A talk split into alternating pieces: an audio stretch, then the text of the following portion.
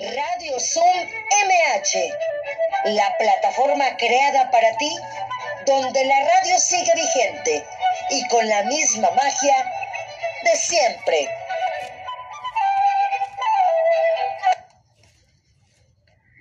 Hola, ¿qué tal? ¿Cómo están? Bienvenidos, los saluda su amiga Marta Valero en este programa número 17. Ya llevamos 17 programas de Radio Zoom MH, la radio de la alcaldía a través de esta plataforma. Y bueno, viernes 9 de octubre del 2020, el programa de hoy va a ir dedicado a María Inés Botello Tobar, quien en hace unos pasados días nos dejó.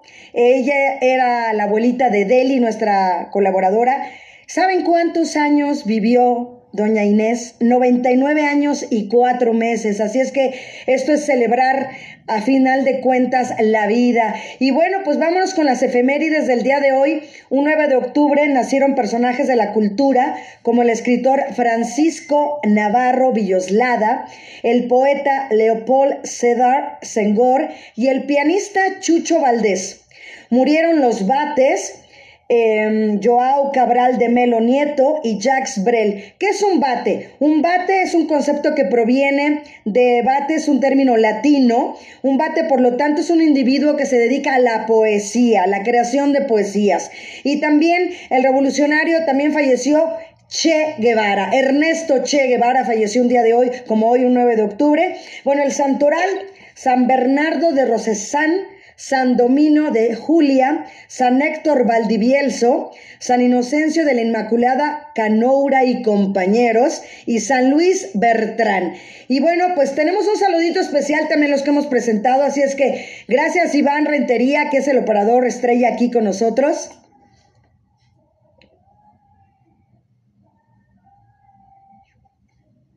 ¿Qué tal amigos de Radio Zoom MH? Vengan, vengan al teatro a Oscuras Me da Risa. Es la oportunidad para que saquen pues todas esas cosas que tienen en la, en la cabeza, angustias. Aquí les damos la confianza, todo está muy bien controlado para que se la pasen un día increíble. Viernes, este, una función, sábados y domingo dos funciones aquí en el Teatro Andama. Bueno, pues tenemos grandes artistas, como siempre estamos creciendo, estamos poco a poco escalando el ir mejor. También aquí a través de mi Facebook personal, que es Marta Valero, estamos transmitiendo, ya tenemos aquí al maestro Carlos Mendoza Ruiz, que nos está escuchando, y mandamos un saludo también para el maestro Carlos, para su esposa Norma. Y bueno, nuestras vías de contacto, muy fácil, radiozummh.hotmail.com, radiozummh.hotmail.com. Ya la tienen que tener escrita por ahí en el WhatsApp, por ahí en algún lado. Recuerden que es el correo que usted es donde usted manda las respuestas, como por ejemplo, el miércoles dimos las cortesías de Martín Muñoz. Hoy voy a dar el nombre de los tres ganadores que van a disfrutar el concierto mañana de él a las 10 de la noche vía Facebook Live. Entonces, hay que aprovechar las oportunidades que estamos brindando a través de Radio Som MH y también el, el, correo que tenemos para los faros contigo para que se inscriban a las actividades que tenemos por las tardes es faroscontigo.gmail.com. Esto es completamente gratis, las actividades que tienen los faros. El Twitter de la alcaldía es alcaldía MHMX, el Facebook es Alcaldía Miguel Hidalgo y también la página de la alcaldía es www.miguelhidalgo.gov.mx. Les recordamos mantener cerrados sus micrófonos, utilizar el chat con respeto hacia todos los demás, levantar la mano si desean hacer uso de la palabra. Hoy la colonia agricultura. La colonia agricultora es la festejada del día de hoy. Y recuerden que Radio Sumes ya lo tienen que mentalizar. Lunes, miércoles y viernes al mediodía. A las 12 del mediodía usted puede ponerse a hacer su, de comer. Me comentan mucho que les ha gustado, que se ponen a hacer sus cosas, de hacer la comida, hacer el quehacer. Esa es, esa es la finalidad, de que Radio Sum MH eh, es video, pero la idea es que sea el, el, lo que es la tradicional, lo que es la radio, ¿no? Entonces ustedes pueden seguir escuchando, disfrutando, aprendiendo y bueno, les doy el ingreso para que lo tengan, también anótenlo por si no tienen el link o lo pierden o se les olvida. Es 856 94 95 8964. El código de acceso es 597471. Y bueno, eh, como es viernes, es viernes de museos, se corresponde al MAM. ¿Qué es el MAM? Es el Museo de Arte Moderno. ¿Y quién nos va a hablar acerca de él? Pues nuestra colaboradora Deli Rodríguez del área de convivencia y culturas con la especialidad de los museos. Así es que ya es conocida de nosotros todos los viernes. Deli, ¿cómo estás, Deli Rodríguez? Hola, muy buenas tardes. ¿Cómo están todos? Pues aquí esperamos que les guste lo que les traemos del Museo de Arte Moderno. Muchas gracias. Y bueno, pues la invitada del día de hoy, yo pongo siempre en las redes sociales, procuro promocionar el programa y hay gente que ya está súper fascinado con el trabajo de ella. Eh, entre ellas, eh, la maestra Consuelo Sánchez Salas eh, felicita mucho el trabajo que, que, está haciendo Fernanda. Ella es nuestra invitada. Hola Fer, ¿cómo estás? Bienvenida, Fernanda Costa. Hola, buenos días, bueno, buenas tardes ya para todos. Feliz de estar con ustedes compartiendo este espacio, hablando un poco de arte, y de cosas hermosas contigo. Así gracias, es. No, gracias por estar, Fer. Te digo que la maestra está muy contenta con tu trabajo. Tienes unas obras de arte increíblemente bellas y voy a leer tu semblanza mientras para que la gente sepa quién es Fernanda Acosta Resendi. Nació en la Ciudad de México el 26 de septiembre de 1972 terapeuta de educación especial por la Universidad de Boston, incursionó en las artes plásticas desde muy niña, ya que descubrió en la pintura una forma de expresar emociones y conectarse consigo misma. Empezó a estudiar arte formalmente desde la preparatoria con el pintor René Contreras, quien la acompañó por más de seis años en su formación. Ha tomado cursos y diplomados sobre terapia de arte en la Universidad de Madrid. Aquí descubre la mágica combinación del arte como un medio para ayudar a los demás a expresar y conectarse consigo mismos. Otros cursos óleo hiperrealista, acrílico y técnicas mixtas, acuarela clásica experimental. Actualmente tiene un estudio de arte en el sur de la Ciudad de México en el que imparte terapia gestal, terapia de arte y clases de pintura en sus modalidades. Ahí les van. Óleo, acrílico, acuarela, lápiz y lápices de colores. Ella es Fernanda Acosta Recendis. Bienvenida una vez, Fer. Una vez más. Muchas gracias, muchas gracias a todos. Ay, qué linda, qué linda recepción, qué hermoso.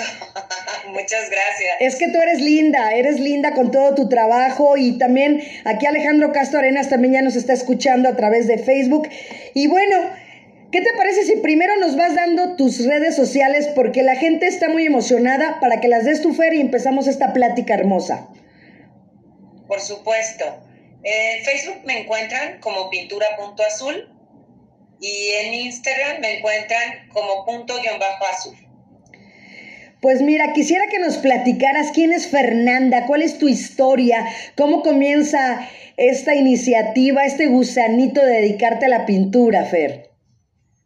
Bueno, inicia desde muy, muy niña. En mi casa hay algún un par de pintores, hermanos de mi mamá, y, a todos en general les gustaba mucho el arte.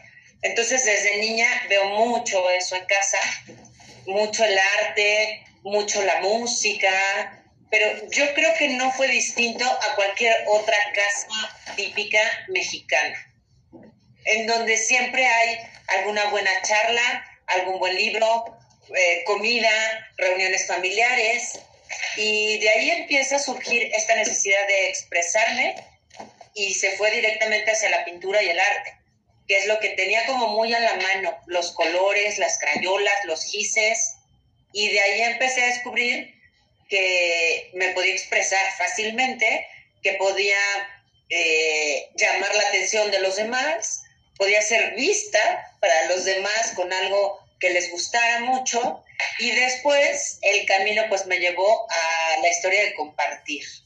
Creo que cuando uno encuentra algo que le ha hecho feliz en la vida y que le hace plena, pues llega a este punto de decir, soy tan plena y soy tan feliz con esto que ahora tengo que dar un poco a los demás y compartir qué es esto que me hace a mí tan feliz.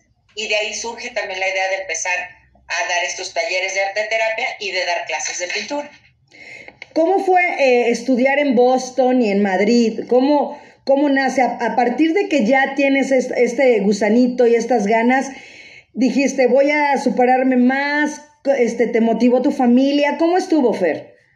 Sí, el tema de Boston en realidad, pues yo te diría que siempre estudiar fuera de nuestro país o vivir fuera de nuestro país es maravilloso porque enriquece en todos aspectos. Es como cuando uno va de viaje, no importa qué tan lejano sea, se enriquece con las imágenes que ve, con los paisajes, con la comida, cómo habla la gente. Entonces fue una cosa que, que, realmente a mí me enriqueció mucho. Sufrí un poco del el frío porque en nuestra hermosa Ciudad de México, yo digo, siempre digo que tenemos un clima maravilloso por más que haga frío es soportable y nos tapamos bien y por más que haga calor es soportable y nos, nos ponemos más ligeros. Pero en Boston hacía muchísimo frío y ahí sí fue un poco de sufrir. Pero fue un aprendizaje en todos aspectos maravilloso. Y los cursos que tomé en España fueron muy, muy dedicados a arte terapia.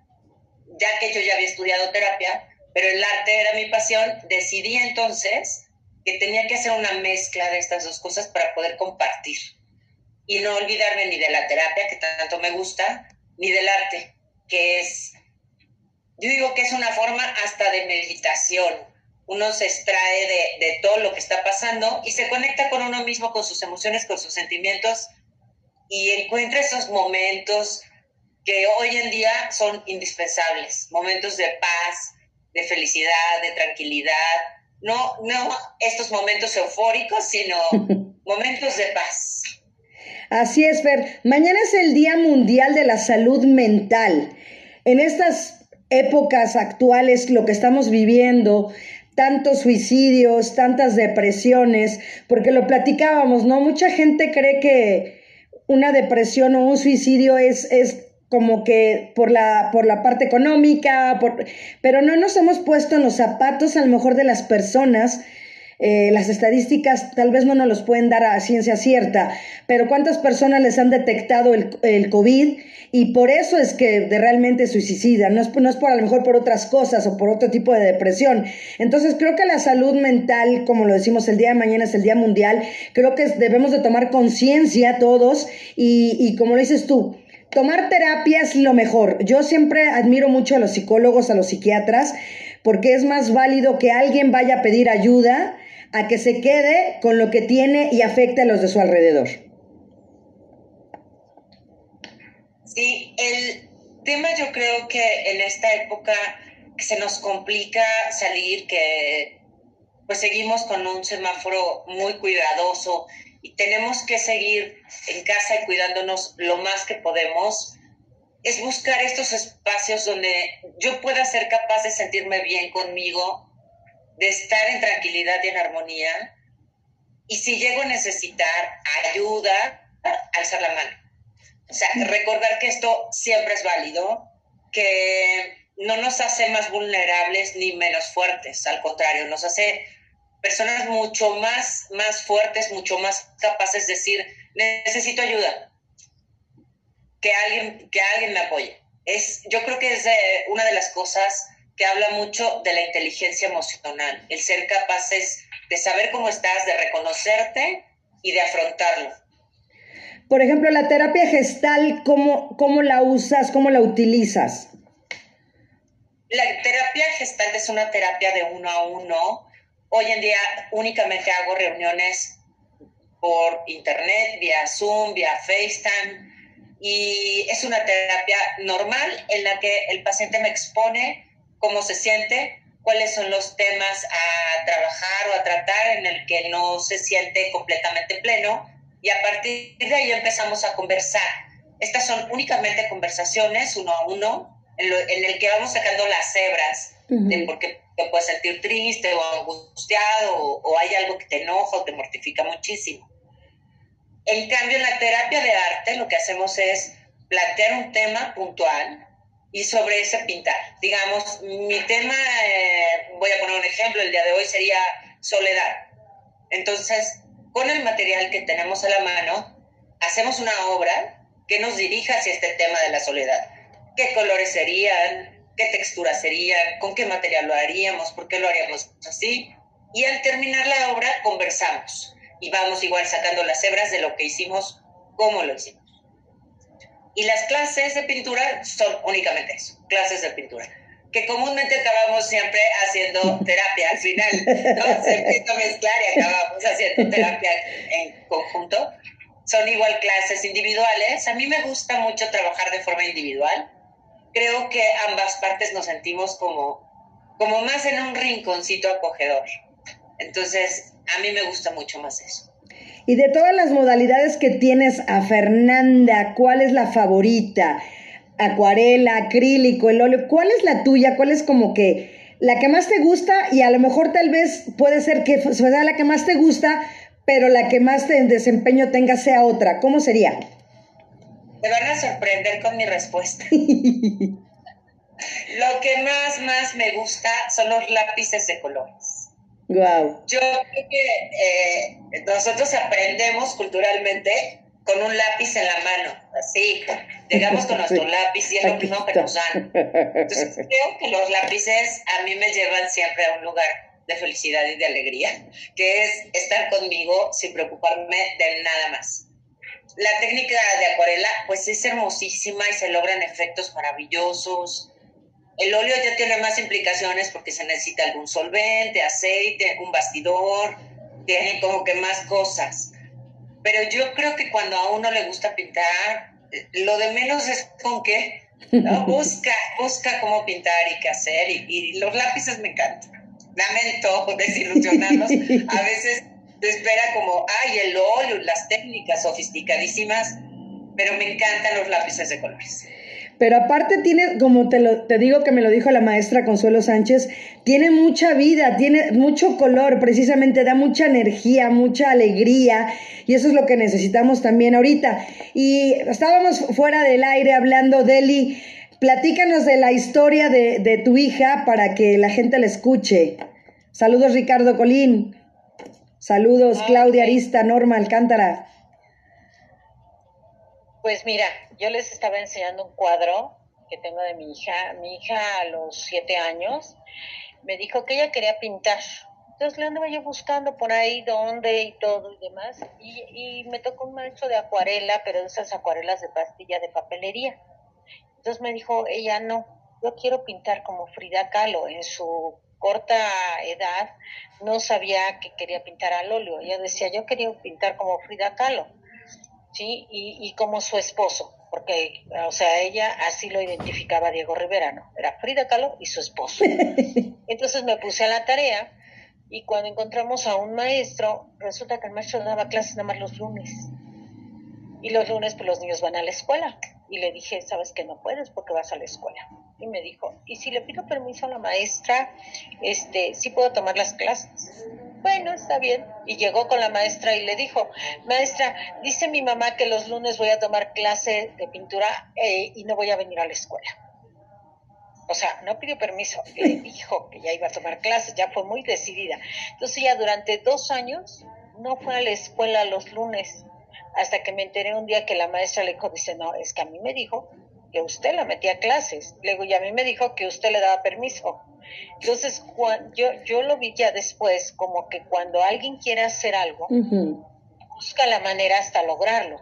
Y una niña de siete años buscó la manera de faltar a clases todos los lunes, con engañar a la maestra, engañarme a mí, pero logró su objetivo que era pintar y guardo esos cuadros ya de recuerdo porque ya no se dedicó ella a la pintura, le sigue gustando, pero pues ya ahorita es médico y este y fue muy bonito durante todo el tiempo que ella pintó todo toda esa parte. Eh, se metió también a lo que fue técnica en diseño gráfico para complementarlo y ahora yo le hago burla y le digo que si cuando va a hacer una operación les pinta florecitas o algo. Pues, eso es algo que ella trae, ¿verdad? Así es. Pero esa fue la historia de mi hija con el arte, pero yo creo eso, cuando tenemos un objetivo tenemos que ver cómo llegarlo a realizar. ¿Y tú, Fer, tienes alguna anécdota así, como la hija de Deli? Debes de tener. No. Muchísimas, sabes, tengo además ya pues algunos años dando clase, entonces una cantidad de alumnos, muchos, muchos, muchos alumnos, pero creo que los, los alumnos que más carcajadas siempre, siempre me sacan son los chiquitos, ¿no? Los pequeños que son tan ocurrentes, que, que no tienen este miedo de decir, y si me equivoco, y si no me sale bien, y si no hago bien el trazo, y si le pongo un color que no es, se expresa nada más. Entonces son maravillosos. Creo que son los grandes maestros para todos los niños. ¿Cuál sería tu mayor anhelo ahorita, Fer, en un futuro corto, a corto plazo? que ya tengamos la vacuna, Marta, por favor, podernos abrazar en el estudio de arte, recibirlos a todos nuevamente. Ese, ese es mi, mi, mi sueño a cortito plazo que espero que ya pronto, pronto se nos dé esa bendición de poder reunirnos y abrazarnos y estar juntos, porque los mexicanos somos así, apapachadores. Yo siempre he dicho que no hay nada como el mexicano que se encuentra en el mercado, en la tienda, en el y se abrazan, ¿no? Nos abrazamos y ya nos hace falta eso. Creo que ese es como que mi anhelo a corto plazo, ya poder recibirlos a todos en el estudio, abrazar, abrazar a la gente que tanto quiero y que, y que no, no, estamos todavía con esto sana distancia y no, no llegamos ahí. Oye, Fer, y regresándome a tu infancia, ¿recuerdas la primera vez, la primer, el primer diseño que hiciste, el primer dibujo? Pues mira, algo que yo pintaba mucho de pequeña eran elefantes. Wow. Entonces, mi madre tiene algunos bocetos guardados de elefantes.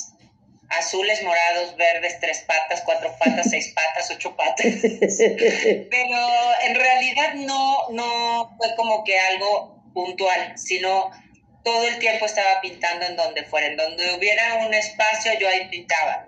De hecho, pegaban papel, en alguna época pegaron papel en las paredes de la casa para que la niña le diera con todo y no se llevara las paredes, porque si no eran todas las paredes y todo lo que encontraba enfrente. Y entonces, hasta que ya estuviste en la preparatoria fue cuando dijiste, sí me voy a dedicar a esto definitivamente.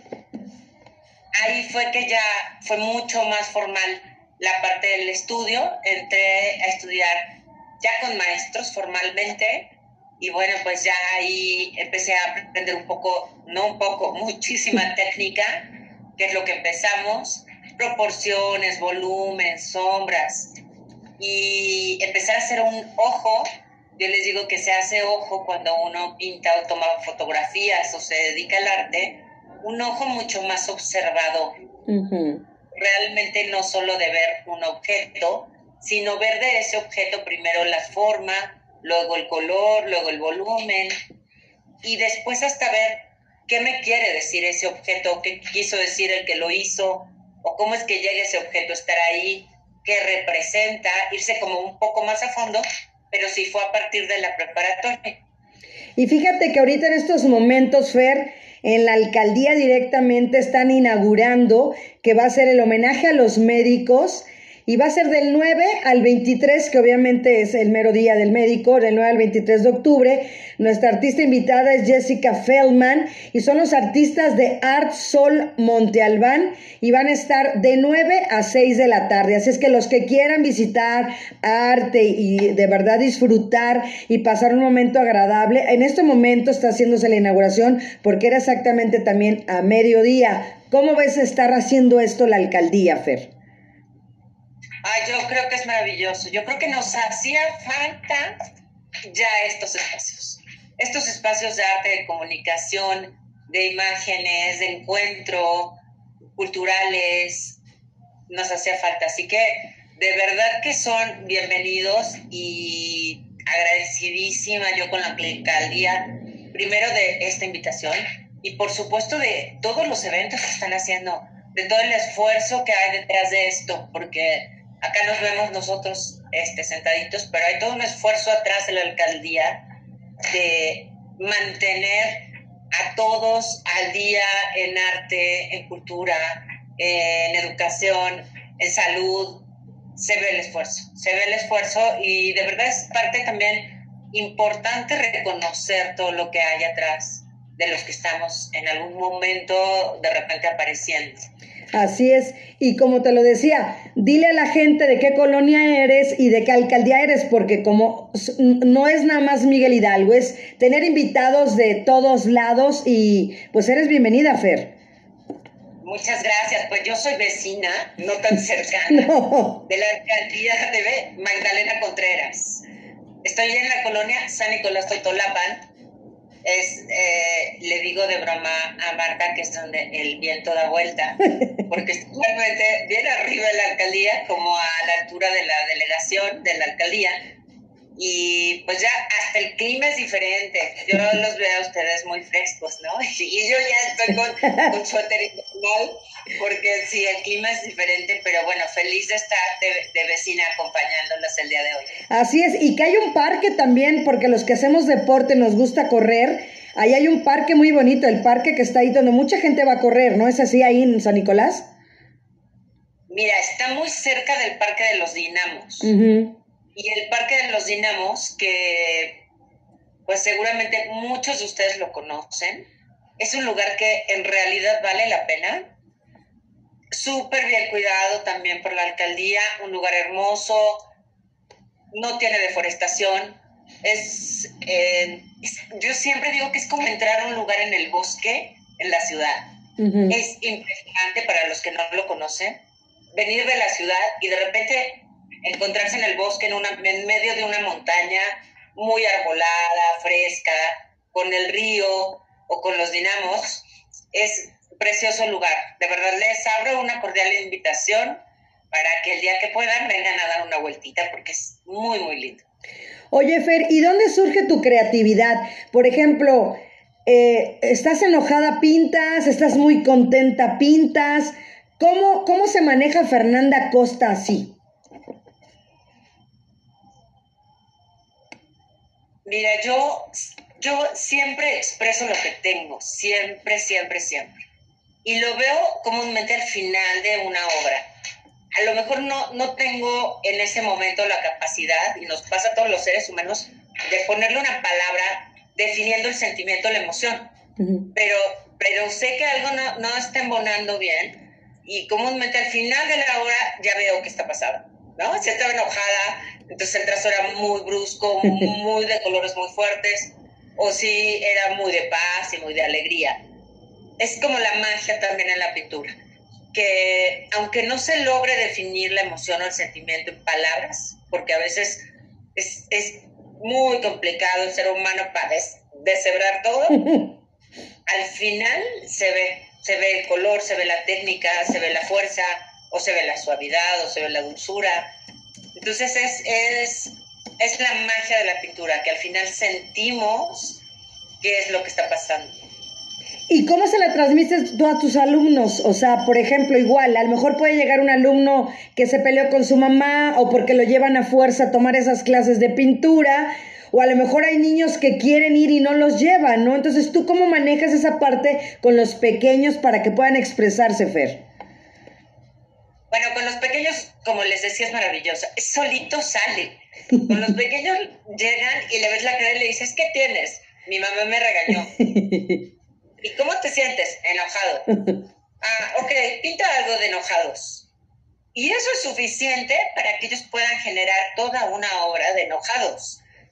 Van a elegir los colores y ven los colores son rojo, negro, naranja, ¿no? Amarillo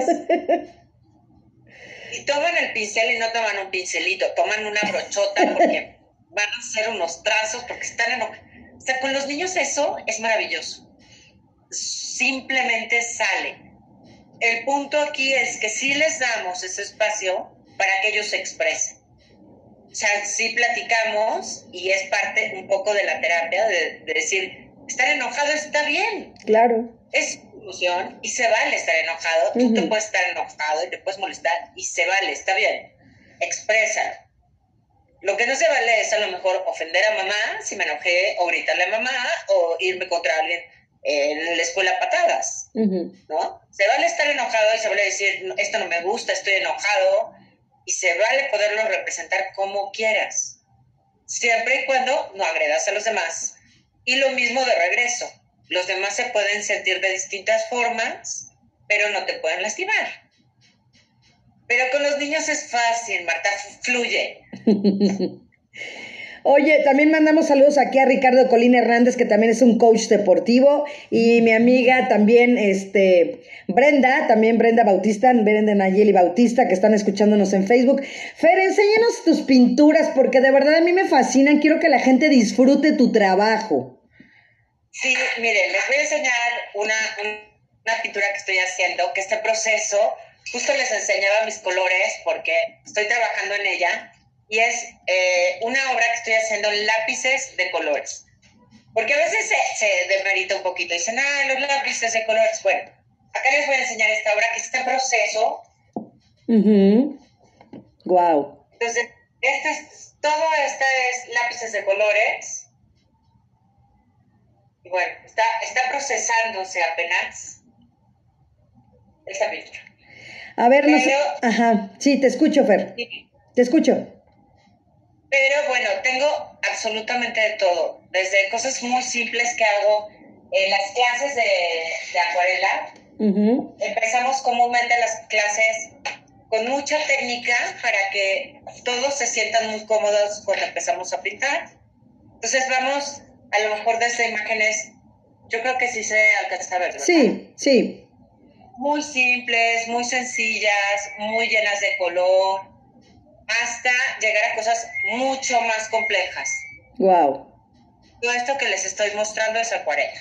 Entonces, esta técnica es maravillosa porque nos permite, yo siempre les digo que la acuarela nos permite ir con una cajita así pequeña, con tres pinceles, y, a donde vayas puedes pintar. No tienes que llevar el caballete y las pinturas y los brochas.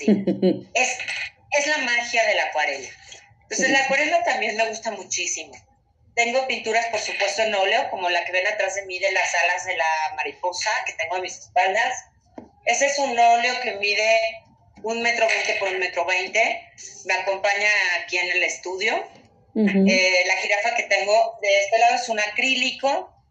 Bueno, tengo, tengo de todo. Después de tantos años, creo que luego regalo, vendo, subasto, este, ya solo me falta pararme en el semáforo. ya a ver, me quieren correr. A ver, hay gente que está alzando la mano, déjame ver quién es.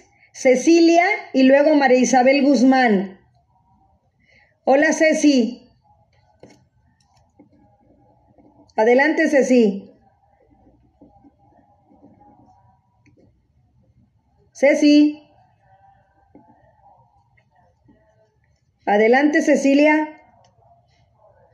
Y si no, María Isabel Guzmán, ya que están alzando la mano, tienen el, micrófono, por favor, para que hablen. ¿Qué desean preguntar? Yo nada más veo la manita y no. bueno, Fer, definitivamente el tener esas pinturas. A, a ver, María Isabel, ahora sí, adelante. ¿Abres el micrófono? ¿Sí o no? bueno, te sigo preguntando, Fer. A través de la pintura que has encontrado, esa mujer de niña que, empezó a lo mejor con un trazo, imaginando, y ahora la mujer que eres ahora, ¿qué hay en esa brecha de la infancia a la edad que tienes ahorita, Fer? Bueno, la pintura me ha acompañado toda la historia de mi vida. Y bueno, como todo, sea, es una historia con muchas alzas y bajas, buenas y malas. Una historia de vida común y corriente, con todo lo que implica. Lo que les puedo compartir es que en esta época, estos últimos meses del año, lo que me ha dado es sentirme en paz, sentirme en un lugar de resguardo en el que puedo ser yo, puedo comunicarme con los demás, expresarme con los demás, pero no perder esa calma y esa paz.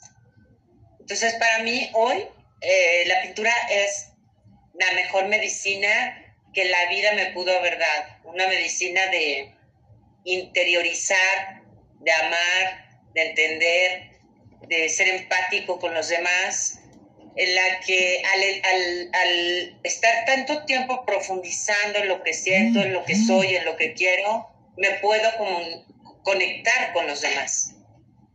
Creo que esa ha sido la mayor bendición en esta época. Excelente. Oye, Fer, si alguien te pidiera algo especial, ¿tú les puedes hacer ese diseño o ya nada más compran lo que tú ya tienes? ¿Cómo manejas ese catálogo? Tengo pinturas ya terminadas que están a la venta en mi página y también hago pinturas a pedido. Les cotizo dependiendo de lo que quieran, el tamaño, el formato, la técnica. Y este, bueno, pues ya ahí les cotizo. Y también, bueno, pues están las clases. Siempre los invito a que traten de, de incursionar. Yo soy adicta a invitar a la gente a pintar. De verdad que genera cosas maravillosas. Entonces, los que puedan integrarse, los que puedan tener un pequeño espacio para pintar, como ya les mostré, con unos colores, se pueden hacer cosas maravillosas. Y pintar siempre nos lleva al, centro de nosotros. Así que yo los invito a que, a que no, no lo dejen de lado. A lo mejor es una técnica nueva para ustedes, pero es una conexión con uno mismo, con Dios, con el universo. De verdad que los invito a incursionar. Y sobre todo expresar, como lo estamos diciendo, lo que estás viviendo, lo que estás sintiendo, lo plasmas ahí y es como si, como los escritores o como los cantantes, los compositores, creo que cada quien de diferente forma plasmamos nuestros sentimientos en lo que nos gusta. Así es, así es y con esa libertad de decir, voy a hacer algo para expresarme y no importa el resultado. Esa es una parte que de repente yo peleo mucho con mis alumnos. Es no importa el resultado, hay que disfrutar el proceso. Y el proceso implica una experimentación de colores, de mezclas, de texturas y no saber el resultado es importante. No hacer una copia nada más como tal, sino disfrutar yo siempre se los, les digo que es como la vida misma. Uno puede llegar a decir, yo quiero tener tal trabajo, quiero tener tal casa, quiero tener tal coche, quiero tener, o quiero ser abogado, doctor, maestro, ingeniero. Pero si uno no disfruta el proceso, cuando uno llega a decir, luego, ¿qué más quiero ser ahora? Yo creo que, ¿a dónde? ¿No? Siempre va a haber un algo más en esta vida. Entonces, aprender a disfrutar el proceso y el camino de lo que uno hace es maravilloso. Es como hacer un pozole. Claro que uno quiere que el pozole quede delicioso, pero si no disfrutas las tres horas que te lleva hacer el pozole y picar los rabanitos y lavar la lechuguita y, mientras estás contenta y cantas y bailas mientras cocinas, pues te podrá quedar muy rico el pozole, pero ya te aventaste cuatro horas de amargura y de, y de angustia y de y no lo vale. Nada en esta vida lo vale. Lo mismo es el arte. Hay que, hay que experimentar y, disfrutar cada momento, no importando el resultado. Y bueno, tú has pasado situaciones difíciles en tu vida, complicadas, Fer, sin entrar en, en, detalles, pero ¿cómo fue esa época? ¿Pintaste más o dejaste de pintar? Pinté más, mucho más.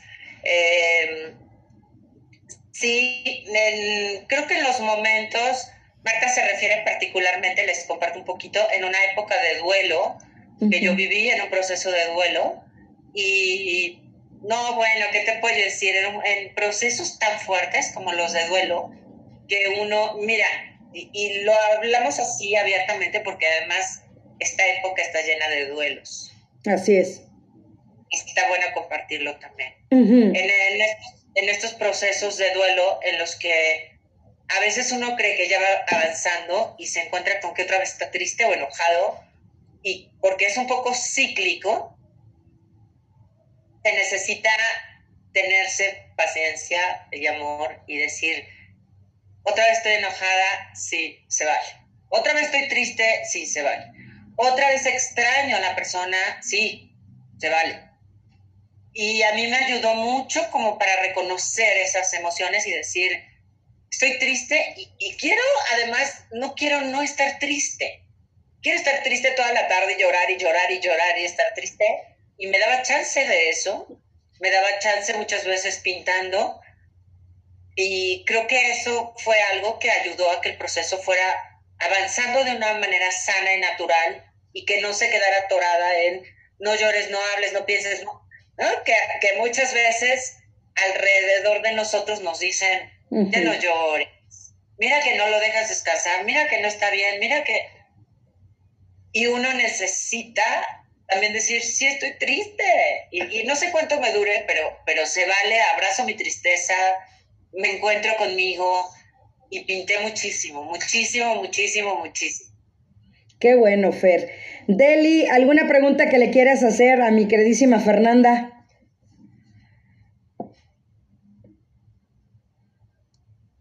Deli. Deli, Deli.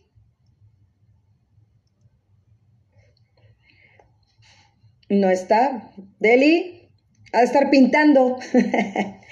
y bueno, ¿qué te gusta más, Fer? También, ¿pintar o enseñar a pintar?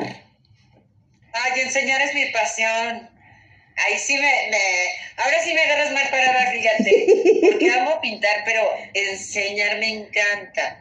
Creo que es como una, es un placer doble, les voy a confesar. Y, luego yo pienso, así han, han, de ser los doctores, ¿no? Porque hay un, hay un gusto enorme y una satisfacción enorme en ayudar al otro. Y eso es una recompensa al interior de uno mismo, entonces es como un ganar-ganar, ¿no? Yo enseño, pero al mismo tiempo me siento muy feliz al enseñar y muy feliz al ayudar y muy feliz al estar. Excelente. Ahora sí creo que ya está por ahí Deli. Si le quieres hacer una pregunta a Fer. Sí, perdón, me sacó el, la tecnología. ya sabes que todos en algún momento tenemos problemas. Ayer mi hermana Yolanda, que también es educadora, eh, pobre también la sacó dando clases en pleno momento. Entonces tenemos que aprender y comprender y ser ah, empáticos, que a veces la tecnología nos juega chueco y que no porque salgamos o no estemos o se retrase el sonido, no estemos dando lo mejor para, para, para ustedes los uh, radioescuchas. Adelante, Deli. Claro. claro. Mira, eh, yo le quiero preguntar a Fernanda si con esta nueva modalidad que hay, ella está dando clases para niños por Zoom o por Face o, o algo, para que también estos niños les sirva, como dice ella, para sacar a lo mejor su enojo, su frustración de no poder salir con los amiguitos a jugar de la escuela, porque antes los niños los levantabas llorando para ir a la escuela. Ahora lo que desean es ir a la escuela. ¿Sí? Entonces mi pregunta es esa, si estás dando alguna clase, terapia para las abuelitas que, tiene, que tenemos nietos, que tenemos por ahí niños inquietos que quieran tomar clases. Sí, Deli, estoy trabajando dando terapia y clases de pintura todo el día en línea. Eh, cualquier plataforma por la que se les quede mucho mejor, puede ser por esta que es Zoom, puede ser por FaceTime, por Skype, por la plataforma que les quede mejor. Trabajo de forma personalizada, una hora, y clases de acuarela, acrílico, óleo y lápices de colores. Y terapias regulares. Ah, perfecto. ¿Nos podrías dar tu contacto?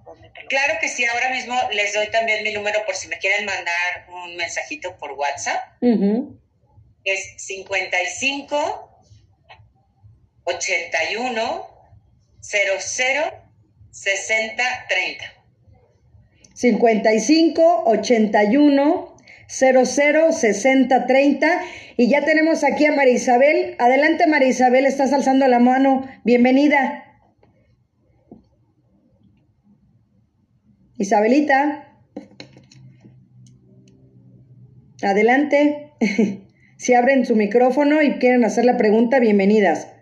Mientras les vuelvo a repetir el teléfono de Fernanda Costa, 5581 006030 y la pueden buscar también en Facebook como arroba pintura.azul y en Instagram como azul-punto. María Isabel, adelante. Ah, quítalo, quítalo. Ahí están, ahí están. Bienvenida María Isabel. Hola, buenas tardes. Una pregunta nada más, pero sé. Una pregunta. ¿Es verdad que en los cuadros se refleja cuando están tristes? Ahí tiene la pregunta, Fer. Sí, siempre, siempre reflejamos lo que tenemos, siempre. Claro que si hacemos una pintura hecha una copia de otra, no se va a notar, pero comúnmente cuando estamos contentos, utilizamos colores como el amarillo, el azul, y cuando nos sentimos tristes, utilizamos colores más cargados de color, más serios. Esos son los colores fríos, que como su nombre lo dice, nos llevan a estados emocionales más fríos. En cambio, los colores cálidos, como el rojo, el naranja, el amarillo, nos llevan a sentirnos más felices y más vivos. De hecho, esta es una buena forma de poder interpretar una pintura abstracta. A veces nos cuesta mucho trabajo, llegamos a un museo y vemos rayas y bolas y puntos y, decimos, ah, muy bien, ¿no? Bien, bien lo de... Pero una forma muy fácil de, de, tratar de interpretar lo que sentía el pintor es qué colores utilizó. Si utiliza colores cálidos, rojo, naranja, amarillo, nos llevan a estos sentimientos, alegría, felicidad, emoción, familia, calor, y si utilizo colores azules y fríos, nos llevan hacia el lado de soledad, depresión, angustia, invierno. Espero haberte, haberte contestado. ¿Está bien, María Isabel? Adelante. Pues hablando de museos, mi Fer, hoy nos toca el Museo de Arte Moderno. Y bueno, Deli nos va a platicar un poquito de él porque hay gran variedad. Si quieres eh, eh, participar y hacerles preguntas a Deli, bienvenida. Yo también le puedo hacer preguntas. Y pues Deli, vámonos que ya son 13 para la una. Está muy buena la plática. Para mí siempre es un gusto estar con ustedes. Y pues adelante, Deli, te cedo los micrófonos. Pues muchas gracias. Efectivamente, hoy les platicaremos del gran Museo de Arte Moderno que tenemos, pero no siempre estuvo ahí. Les voy a platicar a todos nuestros amigos. Antes de que se hiciera este gran Museo de Arte Moderno, estuvo dentro de donde creen, del Palacio de Bellas Artes. ¿Sí? En 1947 todavía estaba adentro del Palacio de Bellas Artes. De ahí, posteriormente, la señora Carmen Barreda, en 1953, hace una fundación con la finalidad de tener un lugar en donde poder tener todo esto que era el arte moderno de aquella época. Actualmente el Museo de Arte Moderno se inauguró el 20 de septiembre del 64. Quiere mm. decir que tiene 56 años ya. ¿sí? Su edificio está dentro de un lugar maravilloso que tenemos dentro de la ciudad, que es el bosque de Chapultepec, primera sección, da también a lo que es nuestra maravillosa avenida de Paseo de la Reforma, ¿sí? rodeada de bosque, de jardín, pero estos jardines que contemplan el Museo de Arte Moderno no son nada más hechos al azar de que si me encontré un arbolito y ahora lo ponemos por acá. No, no, no, no, no. Fueron diseñados para este museo, ¿sí? Y ahí también tenemos grandes esculturas, ¿sí? Donde nosotros podemos encontrar esculturas en el patio, podemos ver, como nos dijo ahorita Fernanda, a lo mejor no sabemos lo que es el arte moderno, pero cuando nosotros lo visitamos decimos, ah, pues está bien, quiere decir que todo mundo podemos hacer arte, inclusive en nuestras casas.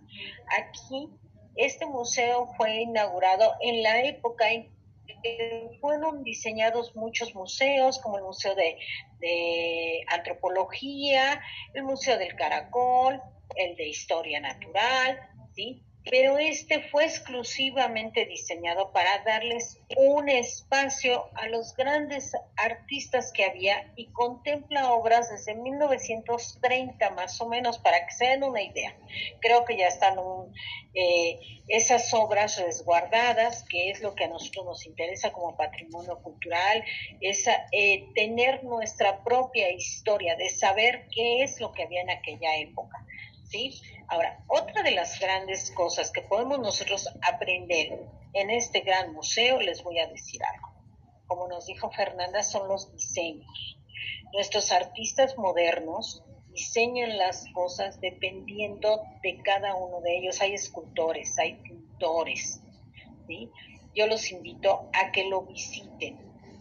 Aquí también tenemos el resguardo de fotografías estas fotografías que nos van a llevar al más allá, donde existían nuestros abuelos, que, muchas gracias, este Martita, por dedicárselo a mi abuelita, ¿sí? Todas esas fotografías que nosotros nos platican esos grandes sabios. Yo siempre digo que los abuelos son unos grandes sabios porque nos dan un recorrido por lo que nosotros no pudimos ver. Entonces, que nos platican, oigan, esta era la calle San Juan de Letrán y aquí había la zapatería de Doña Conchita. Ah, bueno, pues de ese tipo de fotografías vamos a encontrar aquí. El museo cuenta con cuatro salas que tienen el nombre de diferentes personajes del ambiente cultural mexicano del siglo XX.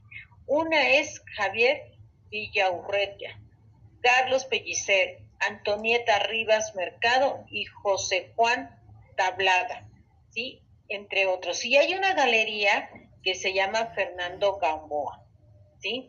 Yo los invito a este museo porque la verdad, el platicárselos, pues no hay más que visitarlo. La alcaldía, si les voy a decir, los nueve museos que tenemos actualmente abiertos, eh, se han revisado, se les ha visto que tengan las medidas de sanidad pertinentes para que los visitantes estén seguros, les dan su gel antibacterial a la entrada, a muchos los sanitizan también a la entrada por las obras que hay, ellos utilizan un sanitizante especial para que no dañen ese tipo de obras, no es el que nosotros usamos en la calle, ¿sí? Entonces estén ustedes seguros que estas colecciones que van ustedes a ver en el museo van a estar protegidas de esa nueva normalidad que es el sanitizante para no dañarlas. Ahí tenemos también obras de Frida Kahlo, David Alfaro Siqueiros, Emil Yaray, Roberto Montenegro, José Clemente Orozco, por mencionarles algunos, porque hay muchísimas, muchísimas, muchísimas, ¿sí? Estos nueve museos que están abiertos ahorita tienen aparte un horario especial por la pandemia. Y entonces abren a las 11 y cierran a las 5. Lógicamente, pues hay que lo más temprano, pues a las 4 que puedan entrar, pues para disfrutar. Muchos museos no tienen abierta todas las salas porque no se les permite con la nueva normalidad, deben de tener un 30%. Entonces, eh, tienen abiertas unas determinadas salas, ¿sí? Eh, ahorita están cobrando 70 pesos, pero con su credencial de profesores, estudiantes y NAPAN, pues no pagan. Y también los invito los domingos, porque los domingos es gratis para todos los mexicanos. Los únicos que pagan son los extranjeros. ¿Sí? Ahorita hay una exposición que se llama Manifiestos del Arte Mexicano de 1921 a 1958. La exposición propone un recorrido por la plástica nacional en la primera mitad del siglo XX. Revisa distintos momentos en los que los manifiestos artísticos revolucionaron la práctica y la crítica del arte presentan principalmente la tensión entre los grupos nacionales y los que alentaban un arte en contacto con las corrientes internacionales. Sí, integran, fíjense bien, obras de Nahual Olin, Ollín, Merrios Varo, Leonora Carrington, David Alfaro Siqueiros, José Clemente Orozco, Germán Cueto, Fermín Revueltas, Arnaldo Cohen, entre otros. Eso quiere decir que ustedes van a ir a ver obras que aunque sea arte moderno y no las entiendan, como nos explicó ahorita Fernanda, tiene mucho que ver, esto nos va a dar una idea de lo que el maestro nos quiso dar a detalles y usó a lo mejor como dice ella colores este muy alegres o colores muy tristes es por algo. Y Martita qué crees dime tenemos regalitos. ¡Eh! ya saben que yo y mis regalitos que amablemente nos dan los museos, el cual se los agradecemos mucho, este, nos comparten. Y pues el día de hoy yo les dije que ahí hay fotografías. Aparte de este museo también pues ahí se hacen este, exposiciones fotográficas independientes. Y bueno, ya en la normalidad pues podemos ir a la biblioteca también, tiene un auditorio. Y este regalito tiene algo que ver con la fotografía. Y vamos a poner a todos nuestros eh, personitas que nos están acompañando, a todos nuestros vecinos de la alcaldía y los que no son de la alcaldía, incluyendo a Fernanda, nos vamos a poner una tarea. ¿Te parece muy bien? A ver. Como esto se trata de fotografía, primero les quiero enseñar lo que traigo para que lo disfruten. Fíjense bien, es un catálogo de Antonio Caballero, ¿sí? Ahí lo ven. Sí. De fotografías. Está hermoso. nos va a llevar a nuestra historia, a nuestro pasado. Y les voy a enseñar nada más una que otra para que se den una idea de lo que ustedes van a recibir. Fíjense bien. En esta parte de aquí, nosotros podemos ver cómo llegaba un expresidente a un informe. ¿Sí lo ven? ¿Sí? ¿Sí? Cómo llegaba. Pero no nada más nos habla de la política. Tenemos a una gran bailarina que los que tuvimos la oportunidad todavía en la televisión de verla cuando salía con, a ver si, a ver, les voy a dar una pista, a ver si alguien sabe. Ella luego salía bailando con un violín y una... Vas, Fer, vas, Fer. A ver quién es, a ver quién de nuestro auditorio nos dice la primera. Y empieza con O. Con un violín, empieza con O y salía con unas grandes víboras bailando. Yo dije, con unas grandes qué, Deli. grandes víboras, nada más, Deli. ¿Nada más? nada más. Bueno, pues se las voy a enseñar. Miren nada más. A la señora Olga Briskin. Eso, así es. Tiempo, miren. Nada más que belleza de fotografía. Cuerpazo. Wow. Cuerpazo. Pero tenemos también a la novia de América. ¿Quién es la novia de América? Angélica. ¿Por qué se le puso a la novia de América? Angélica Lucero. María. Angélica María. Es la novia de América, ¿no? ¿Cómo le dicen? La, no... Sí, ¿verdad? Es la novia de América, sí. Angélica María. Miren. ¿Sí? La novia María. de México. Ajá, la exacto. Novia de México. Sí. Perfecto, exacto. Tiene razón este, nuestra participante. La novia de México. Y la, y la novia de América sí es Lucero, ¿no? Uh -huh. Sí, miren, estas son fotografías de nuestro México, ¿sí? En los años 40 y 50, véanlas, qué hermosas fotografías. Ahora vamos con otras, ¿sí? Les tengo aquí a un gran cómico, a ver si saben de quién estoy hablando. De resortes. Uh -huh. De resortes, efectivamente, miren sus fotos de aquel entonces. Les digo que este catálogo está sensacional. ¿Y se acuerdan cuando había las películas esas del santo, que salía con las momias de Guanajuato, y los vampiros que salían movidos por un hilito y que se metían una, un, a un este ataúd con sus colmillos esos que nos vendían en los dulces? ¿Sí se acuerdan que nos vendían unos colmillos en unos dulces de vampiro? Ah, pues que, que miren nada más. De nuestros primeros vampiros que tuvimos, ¿ya vieron? Sí. Lo hermoso que es revivir nuestra historia. Germán Robles. Exacto. Y por último les traigo a alguien que también fue muy bella la señora, por algo los grandes políticos andaban tras sus huesitos, dueña del frufru, y fíjense nada más, a la señora Irma Serrano, qué guapura de mujer, ¿ya la vieron? ¿Sí? Irma bueno, Serrano. Uh -huh. Irma Serrano, exactamente. Pues así Este, este catálogo que les traigo de fotografías es el que se van a ganar. Es un catálogo hermoso. Y lo primero, ¿te parece, Martita, si como es de fotografía, pues los ponemos a tomar fotos?